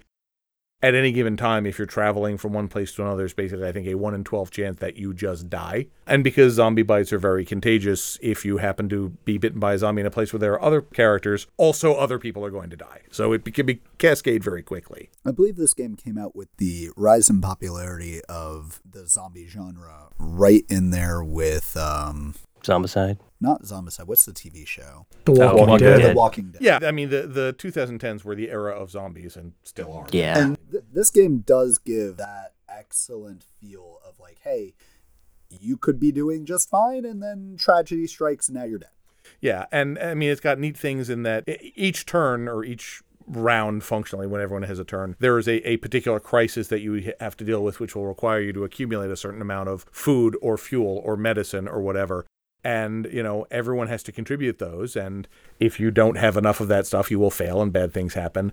Uh, cards that are in a discard pile are, are what's called the the trash. And if you have too much trash lying around then morale goes down which is one of the ways you can lose the game. There's just a lot of little bits that thematically work rather well together. The other thing it does that's that's really interesting and and it's um Uh, it's actually in the title because the full title is Dead of Winter, a Crossroads game, are these Crossroad cards, which are basically random events that each time you take a turn, the player next to you will draw one of these cards. And if you fulfill certain conditions on your turn, either by going to a certain place or using a certain character, whatever it might be, that will sort of interrupt with a little story driven anecdote. There is a, a certain amount of random with that because a lot of times you just draw the card and it's like, well, that doesn't happen. But there are some neat extra story elements that go on in there. Conceptually, I really like the crossroad cards in that game. They just never felt good playing them because 90% of the time it was these conditions can never be met because it would be like is the current player controlling X character? No? All right, you might as well put that card down which you know, you, you really don't want to give the, that player any indication that that card can't be met because that card was supposed to build tension that anything they did on their turn could cause an event. The other thing I, I think that is unfortunate about those in the in the physical game is that basically when you read out the description of what's going on and like you have to make a decision, you can see what the impact of your decision is going to be immediately. A neat thing that they do in the sort of assistant app is it will give you the text, it will tell you what your decisions are, but you don't get to see the game mechanic implications of those, which I think adds ratchets up the tension nicely. Actually, the one thing this breaks from the traditional co op mold is that everyone has their own personal objective. So it's not strictly a straight co op. I mean, in order to win, everyone has to survive, yay, co op, but you also have to finish your own quest, of your own thing. Yeah, that, that's really nice. Your your character's mission may be to end the game with three medicine cards in your hand. And if your current crisis is, you know, we need to have enough medicine, and you're like, well, no, I don't have any, I can't contribute it because you want to save those for the end of the game, that may get everybody killed. So that's a, a nice little additional tension grabber. And there are mechanics in the game for the rest of the colony to basically vote someone off the island at which point they go off and they get their own you know objective which is generally you know make sure those bastards pay for what they did to me um, so it, it's got a number of, of interesting elements and ways it can go It also has a hidden traitor mechanic that uh, out of the start of the game, right? Like you can shuffle it in, and like the base rules are technically everyone has like one in number of player times two chance of becoming the single hidden traitor. Um, if you do that, I normally don't because I don't like hidden traitors in this specific game. And they they have some specific condition, which is they're actually normally pretty hard. They're like, hey, meet fulfill these three conditions and then have the game end. And so those can be just as challenging as like, oh, hey, win the game and also have collected one firearm, one medicine, and one food. Isn't the hidden traitor mechanic in uh, Dead of Winter a kind of a shout shout out back to Shadows over Camelot, where you might have a hidden traitor, you also might not, just Right. depending on how Yep. those cards. Yep, were dealt intentionally. yeah definitely the so. same Like- same origin again, theoretically, I really like that, but going back to what Frank had said, which is a direct result of the hidden traitor mechanic, like it can feel really bad as a player to say, "Hey, I helped everybody win, but I don't win because I didn't we don't have enough randomly barricades connect yeah three food or mm-hmm. something like that." Mm-hmm. Which, like, I get thematically is like, hey, sacrifice for the greater good, but like as a player, well, I won, but everybody else won better. Right. And and the other thing is it's it's entirely possible for everyone, you know, all the survivors to win the game and none of them to actually win the game. Yep. It's like we have we've all survived, but the world is miserable, so we would be better off dead. Mm-hmm. Which again, thematically appropriate. Uh, the last one I wanted to bring up is a uh, a relatively recent one. It was a, a, Kickstarter in 2017 called Shipwreck Arcana by Meromorph Games. A guy by the name of Kevin Bishop designed it, and it is a cooperative deduction game that I think flew under the radar for a lot of people. I'm a big fan of it.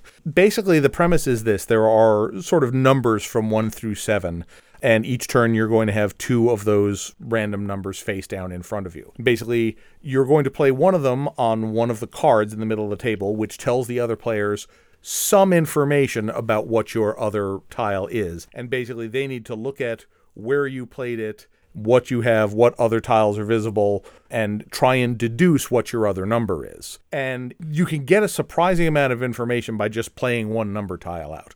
The cards you're playing on the middle are things like, you know, if both of your your fates are what they call the two numbers, but if, if both of your tiles are the same number, play one of them here. Well, that one's super easy. Actually, I don't think that's a card. That would be too easy. But it's sort of thing, you know, if your two fates add up to a total lower than six, play it here. So if you play a two, they know you have a one, two, or three. Basically, once you've played your card, you have to sit there and listen to the rest of the table argue about what that means. And well, if he had a four, he would have played it here because that would have given us more information. So he probably doesn't have a four. And basically, they have to unanimously uh, agree on having you reveal your number. And if they vote correctly, you get points. If they vote incorrectly, you get functionally negative points and if you get a certain number of either positive or negative points the game ends. I just think it is is super clever. It's another game kind of like love letter that is just elegant in its design. I got that one from the kickstarter and have not regretted it since. Except that the back of one of my tiles has the dots going in the opposite direction from all the others. It's like a 90 degree rotation, which has no effect on gameplay, but makes my OCD absolutely I'm crazy. Sure if you told them they would replace it. I know, but it's just like I don't want to be that guy, but I am that. Guy. you are that But guy. you are that guy. yeah, I, I'm. I really like Shipwrecked Arcana. I really love the tension of looking at your two tiles and thinking about all the options you play, and then putting it down, and have someone uh, someone at the table look at the play you just made and said, "Oh, well, clearly he doesn't have this because of this," and you're like. Oh no, that's what I have. That- I did bad. I did a real bad job. I'm terrible at games. Oh, it's so great. yeah, no, it's it's a lot of fun. I mean, there is um a lot of sort of theme and backstory elements in the game which don't really have any bearing on the game and frankly don't make a lot of sense, but it doesn't matter because the art is pretty Oh, and the it's game gorgeous. is Yeah, but, like if there is a theme there, it is unobvious. It's it's trippy. I'll, Yeah, I'll put it that like- way. But it is a really interesting game of math that is an awesome exercise in group thing. I've have my own copy. It's literally sitting right behind Brian's head right now, and uh, I introduced it to a couple of friends that they specifically game with a group of gamers that hate cooperative games, just will not and even entertain the idea. And I explained this game to him because I didn't have my copy in, and he purchased it because he's like, "This sounds really interesting. I want to give it a shot." And it was a huge hit. They play it constantly now. Like it's just, it's a very interesting, unique take on on a deduction game. It goes pretty quickly. I think it's a lot of fun. If you're going to buy the game, I highly recommend you also get the Kickstarter bonus. I think they also sell it on their website. They do. Yeah, it's like a separate add-on. You pack. should get that add-on because those cards make the game. It's like the base cards are interesting. The Kickstarter cards are like, well, what if we made you do a bunch of math? And so it makes it the game feel a lot harder. But it's like obviously if you're playing this with like younger kids or something, probably not the best. But if you're playing it with a group of adults who all have reasonable educations, right? Like they add a really interesting spice when one of them comes up and it's like, hey, if one of your cards is three away from this one and also is the only one of its kind showing, place it here. And it's like, well, what? I don't understand with math. It's so hard. So yeah. It certainly can be swingy because if you get Yes. a, a bad set of cards in front of you and it's like, well, none of these are going to tell anyone anything. The other thing that I, I didn't mention in the, the brief mechanics rundown is as you place cards, uh, the cards in the middle will eventually fade after you place a certain number of tokens on them. They go away, and you know that will cause a penalty unless you guess correctly. So timing when you're going to place the last token on a card also becomes a, an, another factor you have to think of. But I've gone on about a lot, but it's a really good game. It's not expensive. I highly recommend it. So, the last game we want to talk about in kind of the episode proper is uh, a game that I really enjoy uh, called Spirit Island. It was released in 2017 by Greater Than Games, designed by R. Eric Reuss. And you are a group of spirits trying to defend an island.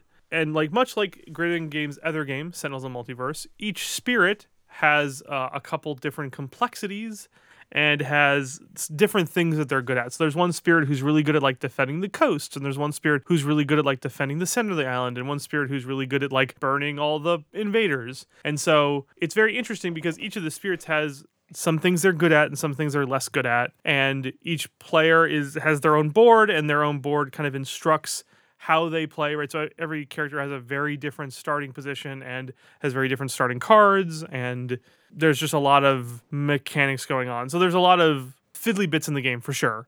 Um, but like all the fiddly bits, I feel like gel really good together to make a very interesting game as you're trying to desperately push off these invaders who are moving into the island and building structures, and try you're trying to get them all off of your island. Well, and much like with Sentinels of the Multiverse, Spirit Island is all about how the individual characters interact with each other, because no one character in the game can do everything. You kind of have to compensate for each other's weaknesses. And again, like you were saying, the Spirit of Lightning is all about generating a lot of energy, which is the in game currency, but then spending it just as fast.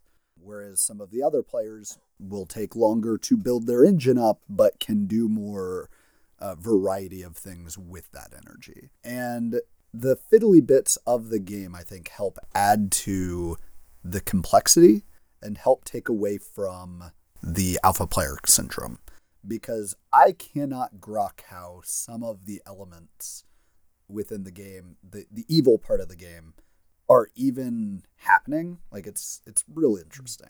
Yeah, I, I'm I'm a real fan of this game from a thematic standpoint because there are so many board games out there where you're the people who are out here colonizing new lands and exploring and pacifying the natives and that kind of thing. And this sort of turns that whole thing on its head. It's like, hey, we're perfectly happy here on our island with the villagers, and then these invaders from overseas come and they're trying to take everything over and enslave our people, and the spirits just say no. Yeah, it's kind of a oh, settlers of Catan. Yeah, screw those guys. Yeah, exactly. um, it's got some neat bits in there where you can say, I mean, in the in the base game, they're sort of generic invaders, but there are cards you can say specifically, okay, these are the French, these are the Portuguese. They have different powers, they have different abilities, they have different difficulties and strengths. It's just really thematically fun. It's it's certainly not an introductory game. You know, you'd want people to be familiar with pandemic and some other stuff. There's there's a lot of rules going on, but it's really well put together. Yeah. And of course, there are more expansions with more spirits and things. So. Uh, that's another one that, that I, I'm I haven't played much, but would be happy to play more. I really like how in the game, right, so every turn, uh, a location comes up for where the island people arrive at, right? So they'll, they'll arrive at mountains. And then next turn, they build in mountains. And the next turn, they ravage mountains, right? That, that specific card actually moves through all these positions. So you know, you have a bunch of knowledge about what is going to be happening in the future. So you can start planning for the next two or three turns related to what the specific invaders are going to be doing. To drive those guys out of the mountains before they ravage everything. right. But again, because when that card moves, another card will come up and take its place. You're constantly having to plan two moves ahead. And it's just, it's not a thing that any one person I comprehend that cascade of events easily. Well, combine that with having to know your particular deck, mm-hmm. the cards you have available, what you can do, all of your energy allocation. It's way too complex. I think it's completely immune to alpha. Yeah, players. and there is there is kind of a deck building element in it as well, and that you can you know upgrade uh, or add new powers from your own deck, and there's also sort of a, some generic spells that you can add in uh, or spirit powers. Yeah, it's just it's it's a deep game, but it's it's very clever. Yeah, I like it a lot. So that's sort of the end of our official list. One thing I did want to mention is that when we're going through this, I'm sure a number of people, you know, who have been listening have been saying things like, "Oh my God, why didn't you talk about X or Y, or how could you skip?" Uh, there are a lot of cooperative games that we're sort of saving for other episodes. Things like Gloomhaven. I mean, Gloomhaven could be an episode unto itself because it's a cooperative game, it's a legacy game, it's a dungeon crawl, it's got elements of a paragraph game. It's a, a great cooperative game. It's probably my favorite game ever but I don't think cooperative is the right place to talk about it. There, there are a number of games along those lines that fit better into different genres. So certainly, if you guys want to put comments on our, our Facebook page, our web page, tell us what obvious, hideous, unforgivable oversights we've had in our list, or stuff we may not know about, would like to learn more about. I know there are at least a couple that we've talked about in earlier episodes that that would fit in here. Yeah, I mean, I, definitely wanted to like, kind of since we're out of the episode proper, I definitely wanted to bring up Aeon's End again because I've been playing the garbage out of that game and I really love it.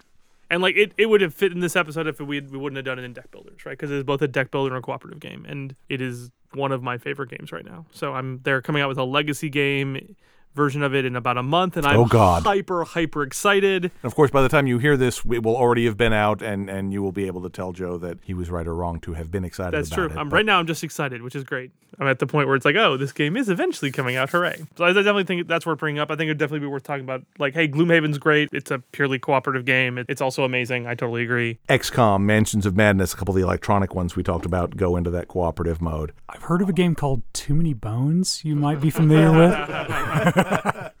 Oh yes, that is that is another one that could be an episode unto itself, especially because I have 80 pounds of expansions sitting scattered across my game table at. I've got a couple just pure co-ops that we didn't talk about. Um, one of which is a game based on World War One, which is pretty rare, called The Grizzled, where you, you're playing yeah. World War One soldiers, basically just trying to survive World War One. you go out on missions.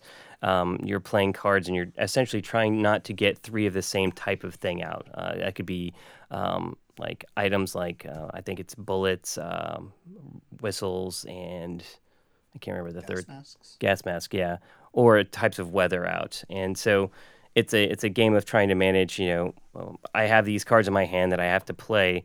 Do we can we get out as many of these as we can before we fail the mission?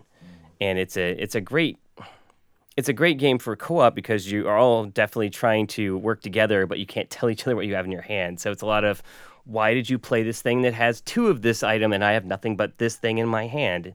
We have to quit the, the mission. We can't can't succeed at it. Um, it's a it's a great game. It came out with an expansion that adds a little bit of, uh, more nuance to it, but uh, Curtis is obsessed with it. No, the Grizzled is a great game. I like it a lot. It's it's very it's very well done. It's also really hard. It is Yeah. extremely hard. Especially if you play with the traps rule, it's like, why am I even bothering? Oh, It's- yeah. it's impossible. Uh, talking about hard co-ops, another one that I finally got to play recently uh, was Black Orchestra, which is the, the game about assassinating Hitler, and it's it's and I've apparently stolen that from from Mike's list of ones he, he wanted to talk about. So go ahead, Mike. Uh, yeah, I mean, Black Orchestra is by Game Salute, and it was uh, 2016 by Philip duBarry. But yeah, no, that game we played it at a convention. I believe we've talked about it before on the podcast, and it has kind of that pandemic feeling, but it was really interesting groupthink going on in that game. Like I liked the amount of cooperation that had. Yeah, it, it's neat because you have to balance trying to gather the things you need to assassinate Hitler, because that's your ultimate goal. But you can't be too suspicious, and you have to sort of get committed enough to do it. And the sort of make it or break it moment, the sort of thing that leads people to either love or hate this game, is that you can have all of the tools you need and be in the right position and be totally committed to the mission, and it still comes down to a die roll, and you still may fail. And there are some people that absolutely hate that. I, you know, again, it's thematically accurate, but maybe not quite as satisfying as a player. But really, what you're trying to do is just optimize those settings. Uh, also, the game goes through a number of stages which have some historically appropriate events that happened at a certain period in the war. I really enjoyed that, especially the part where if conditions aren't right, some of those events might not happen. Which, uh, like we had one come up in our playthrough that was like the uh, a peace day celebration or something, and it didn't happen because uh, There was no peace to celebrate. there was no peace. Hitler had too much military or something like that. Um, but I also liked how it becomes easier to assassinate Hitler the longer the game goes because his popularity is in decline, the war effort's not going well, and so it, it actually does become slightly easier the longer. the yes, game if you can stay out of prison long enough to get to that point. Yeah. Plus, like, who doesn't like a game where you get to assassinate Hitler? mean, know. Well, again, one that I wanted to bring up just to, to dive a little bit deeper was the Arkham Horror Card game. Um, this, I think, has been my favorite rendition of an Arkham Horror story of all of the games that we've talked about today. I mean, it it has this deck building itch that I scratch. It fills kind of that same niche as like Magic the Gathering. All of the characters play incredibly differently, and the story that it tells through simple mechanics are fascinating. Yeah, and one thing that, that as the game evolves, they keep changing gameplay aspects. Every time when you're like, okay, well, I think they've run out of tricks now. The next expansion comes oh, out. yeah. And you're like, wow, I, I did not see that coming. Like the most recent set has been all about manipulating the was it the chaos bag, I think, or whatever. The thing that you pull the tokens out that determine whether or not you well, more often than not, you fail your, your your test. But now now you can help remove bad things out of that temporarily, which is entirely new mechanic. Well, not only that, but the the campaigns themselves are also very different. Like one of the early campaigns was all about just bring all the bullets and never stop shooting. In this most recent campaign, fighting things is not the way that you win, and running away is a much more sustainable long-term hmm. plan, which any game that can say, "Hey, you know that way you were playing this game, don't do that anymore." And still be successful, I think, is is a really good sign of design. Much more Lovecraftian too. Yeah, exactly. yeah. Oh, yeah, in Call of oh, Cthulhu, you do not want to be shooting the bad guys. But the fascinating thing about this is the the first time we played this game, like Jason and I hated this game. Yeah. We're like, this game is garbage. What is going on? Yeah, the original core set, the scenarios punish you regardless of what choice you make. And the deck building is limited to like four different cards you can do. Yeah, like the game has definitely improved with more options. Speaking of games that go into a, a wide variety of different options and storylines, I, I did want to mention Time Stories. The game I really like. Uh, it- it's again kind of a love it or hate it one because each expansion is basically a thing, a story that you play through once because you more or less you know know what's happened. I mean, if you wait long enough, you could you'll forget about it and play it again. But it's um, basically. Um, Groundhog Day meets Quantum Leap, and that in each game you're you're jumping into the body of, of some local person in whatever time or timeline you're exploring, and you go around um, investigating, trying to figure out what's going on. And the first time through a given scenario, you're going to run out of time before you've even figured out what's going on, and basically then you go back to the beginning, and then you know, okay, well this time we know we don't need to talk to that guy. That's a waste of time, but we got to go to this room to get the key so we can open the other room. So you're basically learning how to solve the game in the amount of time you have. The scenarios vary wildly in terms of difficulty and how they're handled. There's a sort of zombie apocalypse one which involves a lot of a lot of shooting and fighting and running. There are some deductive ones, there's some mystery solving. Um the one thing that bothers me about this game is that their translations into English are consistently a bit subpar. You can usually figure out what they mean, but in a game that involves so much text and storytelling, it's it's disappointing. But um, I like it a lot. I still grab all the new scenarios when they come out and try and get them played. I think it might be one of my favorite games in all honesty. Like the the combination of time travel and extremely in-depth story and they've done a really great job with like each scenario has a phase where you're just doing something that's totally different than any of the other previous scenarios and like they've done a really good job of being very clever with their core mechanics. And uh, another one for Mike, our, our theme master, is there is kind of an ongoing, interesting meta plot that's evolving as you figure out what's going on behind the scenes with the I want to talk to corporation you you work some for. later without these guys here just to tell you a thing that happened to us to see if it sounds happened to you guys. Wait, no, on, on that same lines, one thing we haven't really talked about with these co-op games is there is definitely a a modicum of bring your own fun to this game. I know Joe and I are playing through the Time Stories campaigns with some friends, and just we'll have a Sunday morning. We do a big breakfast, we drink mimosas, and play through a campaign. Like, I think we would have a very different experience if we played with a different group. For one, like I know with like a lot of deduction based games, Brian, you have a, a group of friends who are all about like escape rooms and stuff like that. Like, I don't know that I would have as much fun with that group because I'm not that good at those. So, As long as I get one clever thing in each escape room, I'm fine. And I got one clever thing last time I did escape room, so it was fine. Excellent. So yeah, I think I've got only one game that we haven't mentioned that we keep playing a lot around our house. It's called Zombie Tower 3D, Which, yeah, there's those expressions of what the hell is Frank, talking No, about no, this it's time? just this is the nature of Frank. Yeah. Frank, I'm looking at your your screen right now where you've got this game pulled up, and it is like, what is even going on here? So, Zombie Tower 3D, you're in an apartment building filled with zombies, and you all separately need to get out, except you're working together, but you're all stuck in your own part of the apartment building. The game starts with you building this really elaborate 3D model structure of an apartment building. Um, it's Japanese. Of course. Frank, I want to set the, the scene for those listening at home. Um, this 3D model right here is gray on gray on gray, and it looks like somebody has unfolded the classic NES gaming system and turned it into like a platform. Like, it is not the best design standpoint. Oh, it's actually brilliant. When you actually put the thing together, it's Okay. really stable and goes together without any clips or anything. It's a genius of paper art. Well, I mean, it's Japanese. How could it my, not? my main question here is is why aren't we playing this now? I just, you know, I just thought of it. But uh, I mean, generally, zombies come in. You have po- two possible escape plans. You're wandering around um, the apartment building, searching the floors, looking for items and everything. Zombies will spawn. They will try to kill you. Death is really fast. Um, I mean, you know, it can go from three seconds or literally one turn of uh, I'm kind of in trouble and I'm dead the next turn and game over. I call fast zombie bullshit.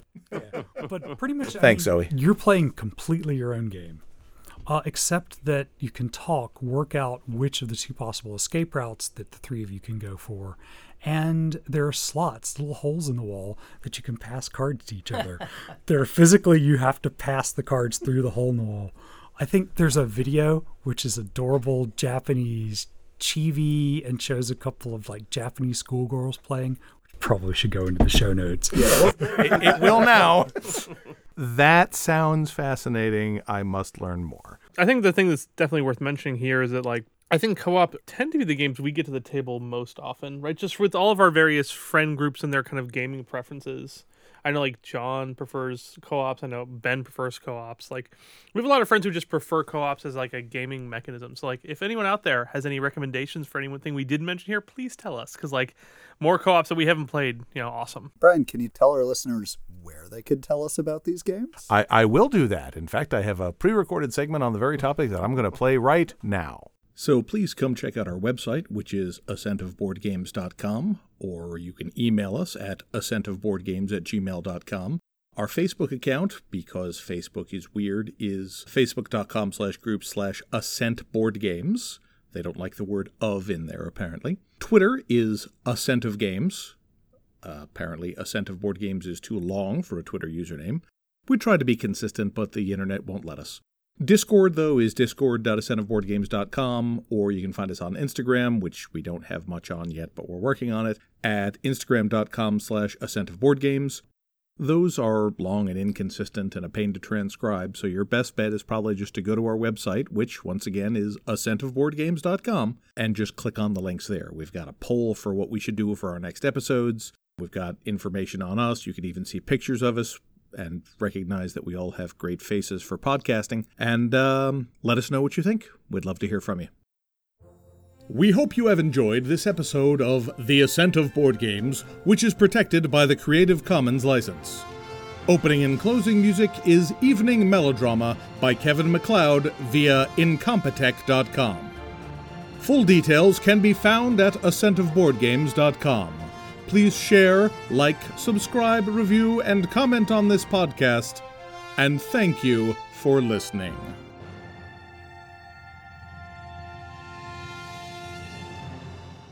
Pandemic? We didn't add pandemic. Oh, yeah, we should maybe Holy mention crap. that one. That's, that's, that's probably a game we should talk about at some point.